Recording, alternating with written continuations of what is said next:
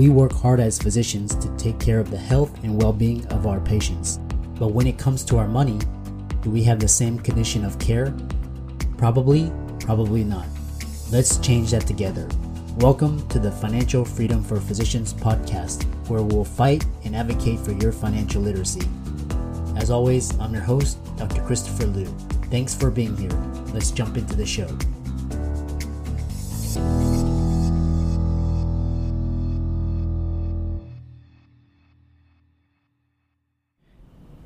Before we begin today's episode, let's hear from this week's sponsor. Vive Funds is a commercial multifamily real estate firm trusted by physician investors, physician families, and busy entrepreneurs from all over the United States. Located in Dallas, Texas, and founded by Vina Jetty, Vive Funds specializes in curating conservative passive real estate investment opportunities for investors. Vina brings a dynamic perspective to targeting, acquiring, managing, and operating investment assets using the best time-tested practices combined with cutting-edge technologies. If you're interested, reach out to Vina and her team at Vive Funds to find out how you can be a successful investor too by creating opportunities for you to build your portfolio. You can find them at drpodcastnetwork.com/Vive Funds. That's spelled VIVEFUNDS. Again, that's drpodcastnetwork.com/Vive Funds. Hey guys, welcome to this week's episode for the Financial Freedom for Physicians podcast. And each week we bring on guests who are experts in the four types of freedom that we emphasize. First is time, finances, location, as well as emotional freedom. And today we have a very special guest, Dr.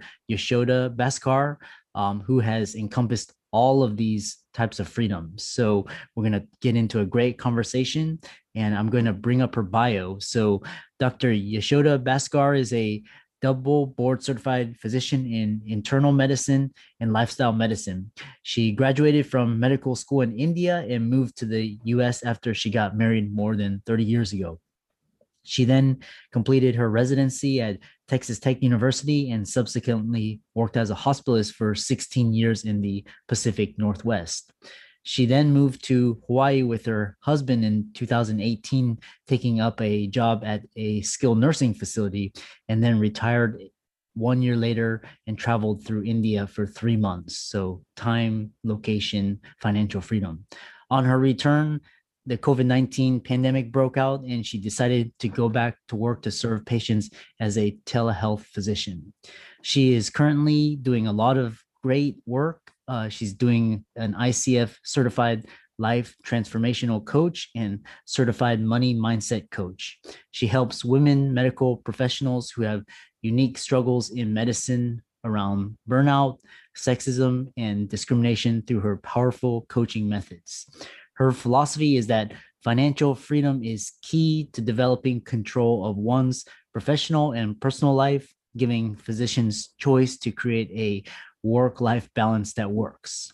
The tools she employs as a money coach bring clarity to the taboo conversation around money and take her clients from financially innocent to financially savvy so that they can feel free to design a life of their own choosing. She also happens to be a certified Vipassana meditation teacher.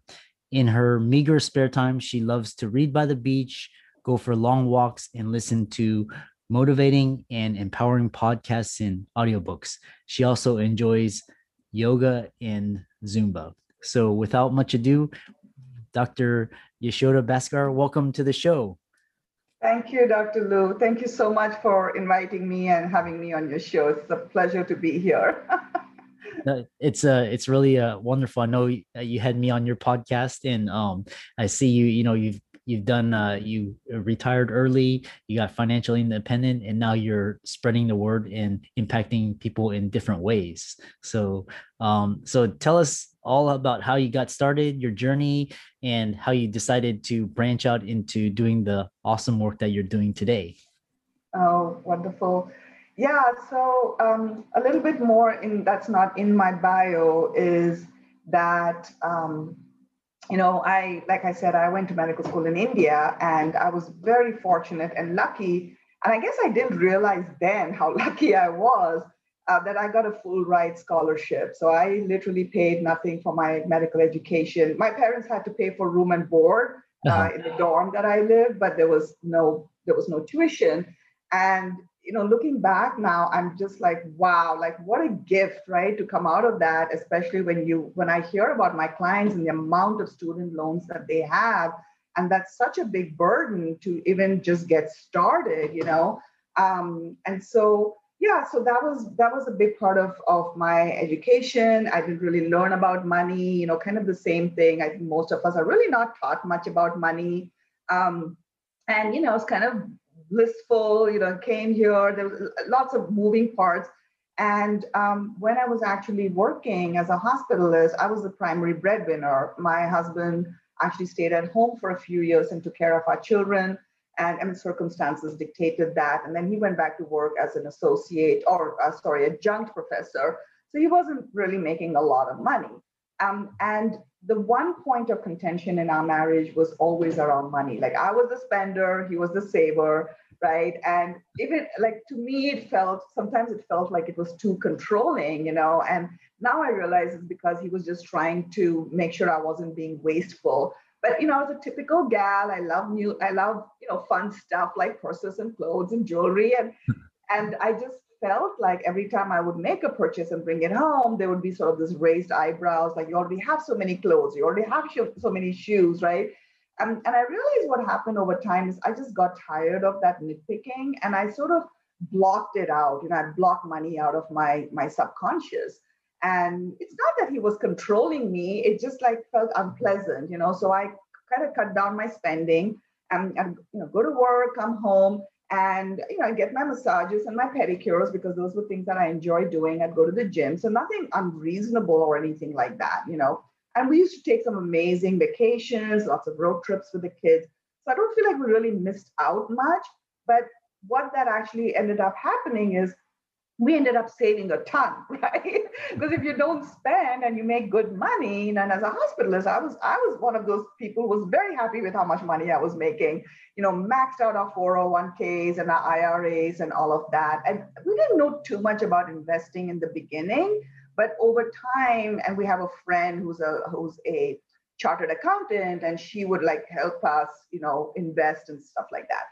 So anyway, what happened was I started going through burnout at work, but I had no idea about how much money you need to like walk away from a job, not necessarily retire, but buy that freedom, right? I had no clue. I mean, absolutely no clue. It sounds crazy saying that now, but that really was me. And I was just like shut off from the whole money conversation, if you will. And so I just kept working, you know, feeling trapped, just feeling like there's no way out. And then we actually went to a financial advisor in Seattle. And I remember, Chris, this so clearly. It was through my husband's work. You know how they're like, oh, go, you get a complimentary session. So we go there. This guy's got this fancy office, right? Like it's beautiful. He's very nice. And he talks to us and he looks at all our money, you know, all our information. And he looks at us and he says, so what do you want? You know, what do you want? Like, what is your retirement plan? And I said, I sort of half jokingly, I said, oh, I'll retire today if I could, right? And he literally looked at me and said, you can. And I burst out laughing because I thought he was joking, right? Like I must have been like maybe 48, 49, you know, something like that. Like nobody has money to retire. And he's like, no, you guys have done really well. You've been smart. We weren't really smart. We were just saving a ton of money, you know. And yes, you can. And I couldn't believe him. I walked out of there shocked. You know, I'm like, how can I be such a smart human being and not know anything about money? And this financial advice is telling me, but I couldn't believe, like in my soul, I couldn't believe it, you know? So it took me 3 or 4 years to start. And I was like determined. I'm like, I got to learn about this money stuff. You know, this is crazy. So I started reading about financial, you know, independence, the FIRE movement, Mr. Money Mustache, you name it, right? I just like gorged on all those podcasts. And then my husband was ready and willing to turn over, like managing the finances to me. He's like, I've been asking you for years, right? So at some level, you know, we started having those conversations around money. I started paying off the credit card bills, you know, started helping him out. And finally, I realized this is true. I really, you know, we don't have, you know, millions and millions of dollars, but looking at how much we spend and looking at how much we'd saved and how we'd invested, I was able to plot it out and realize that, yes, you know, yes, we were at the point that we could retire. So that's what we did, right? At the end of the day, then I was like, I'm done. I can't practice medicine the way it is anymore, all the administrative hassles. And yeah, and then, you know, the rest of the story, as you said, we moved to Hawaii and here we are. So sorry, that was a little long-winded, but I kind of wanted to give your audience, you know, some context of how I arrived at this situation. Yeah. That's a wonderful story. And so you were 48, 49, you know, you're able to gain your freedom and your independence, you know. And so, so tell me a little bit. So what are some of the top things that people right now that are thinking about financial independence or early retirement? What can they start to do? Either you mentioned the savings rate and or any books or podcasts to, you know, that they can start learning from. Yeah, absolutely. So, you know, Chris, one of the things for me is to keep it simple. I'm not you know, even though I went into internal medicine, which I think is just the universe's way of laughing at me, I tend to keep things very simple. Even when I would explain things to my patients, I would be very careful to use layman terms and not use big medical terms. And I know that there is a lot of interest in side gigs and passive income through real estate and like this, all of this stuff going on, right? So some of the things I would say is, first and foremost, even the day you take out your first student loan, let's say to go to medical school, right? Be very mindful of how much I'm not against taking out loans. Like a lot of people couldn't get to where they are today if they didn't, you know, if they weren't in debt. I think it's absolutely essential. And I'm glad they have that opportunity to do that, right? Mm-hmm. But you have to be really mindful because, you know, when you're going into medical school, the banks, they're more than happy to just give you as much money as you want, right? You're a good risk to them. So I think it behooves you to really start being careful about how much you're borrowing right then. Even though the interest rates might seem low and this, you know, student loan forgiveness and all of this, at the end of the day, you're borrowing money. You're borrowing money in order for you to do something, in order for you to make more money, right? So the less you borrow, the sooner you can pay it off, you know, the faster you're going to be financially independent from that. So that would be, you know, step number one. Step number two is really start becoming aware of money, you know, tracking your expenses, and it doesn't have to be fancy. Honestly, the way I do it is literally every night, if we've gone to Costco, for example, I mean, now, you know, your credit card will give you, right, the breakdown of your expenses. But I just like to keep a little log, you know, and they just jot down there. We spent $150 at Costco yesterday. I just write it down, you know. So all your expenses, maybe not daily, maybe once a week, whatever works for you. Or there's tons of apps. You and I know that, right? YNAB and Mint and whatever. But I think tracking expenses is important because how else will you know where you're at, right? It's like keeping a food journal, you know. And then learn about like smart investing, learn about 401ks, IRAs.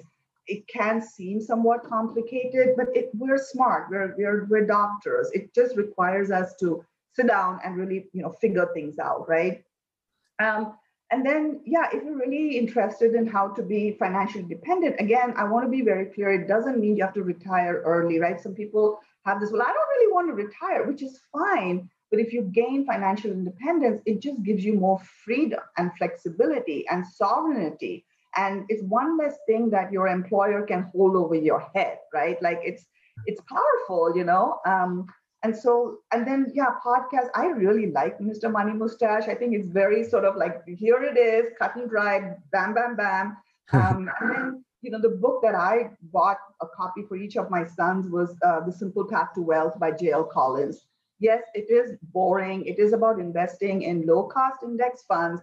That's where all my money is. My money is with Vanguard. You know, it doesn't sound sexy at all. the thing is, you know, we didn't pull out in 2007, 2008, right? But one is because I was totally ignorant and I wasn't even watching my money, to be honest with you, which turned out to be a good thing in the long run, right? Because we just left the money in there. But even today, like, you know, all my, and then making sure that you have, you know, an emergency fund, right? 3 to 6 months is what's recommended. I think that's if you're working. Because we are not working, we actually have cash reserve for like 2 years, because I know how much expense I need. And if the stock market crashes, I don't want to be selling my shares, you know. So my comfort level, 2 years, I'm happy, because I know, like, you know, a house is paid off, our cars are paid off, I have no debt, you know. So, and enjoy your life. You know, the thing is, people think you have to be frugal and crazy and, you know, make all these horrible sacrifices. And we start in a very good place being physicians, right? We make way more than average, what the average American makes. And so we really have more ability to enjoy our life, but also be, you know, smart about it. Yeah. So I could say a lot more, but I'll stop there. You mentioned so many great pearls, so many great resources. So I'll be sure to include those in the show notes. And I really like the idea of, you know, tracking, you know, daily tracking. So yeah, I have, you know, I track every day, you know, income and expenses, and, you know, make sure it's within line. So if you can't measure it, you can't track it. So exactly. Yeah. So that's yeah. One. And then now, so what made you, you know, you're pretty much set for the, you know, your entire, your family and your husband, for your financially, and what made you decide to, you know, launch podcasts and go into coaching and get certification and, you know, help others. And I think the audience needs to hear that. You know, it's not a retirement. It's not a end thing. It's always constantly evolving, and you have to have your passions to keep you going. So yeah, well, my family calls me crazy. You know, my family definitely thinks I'm crazy. You know, Chris, I've actually given a lot of thought to this, right? And the reality of it is, I don't know which came first, if it's just service is in my DNA, or it was instilled in me as a child growing up and saying, you're going to be a doctor, you're going to help people. But the thought of like sitting around doing nothing and not in some way being productive and helping others drives me crazy. I wouldn't even know what to do, you know? And what I realized is, especially with the money coaching, is that especially women, you know, a lot of us turn our power over. It's what I call the Prince Charming syndrome, right? Like, even as growing up, I mean, I've heard these things where I've had friends who said, oh, my parents say, just find a rich guy and get married, right? Like, don't worry about going to college or going to school or whatever. Or even in my case, I was more than happy to turn it over. I'm like, oh, my husband's taking care of everything. I shouldn't even think about it. And thank God I could trust the man. You know, we've heard of horrible stories where, you know, divorces happen, or somebody's bank account gets emptied by their spouse and they didn't even know it, or office managers ripping off physicians. Mm-hmm. I think as physicians, we tend to be fairly trusting, right? Because we have that integrity, we have that moral compass that we hold ourselves to. So in a way, we believe that the rest of the world is like us. So, you know, so we can be victims of fraud and stuff. I've definitely heard a lot of stories like that from some of my clients. So the reason I really stepped back is because I really, really, really believe that, especially as women, you know, it's like cooking. This is what I tell people, right? My sons know how to cook. Now, are they great cooks? No. But in India, they would have been like, kick them out of the kitchen, right? The kitchen is the domain of the women.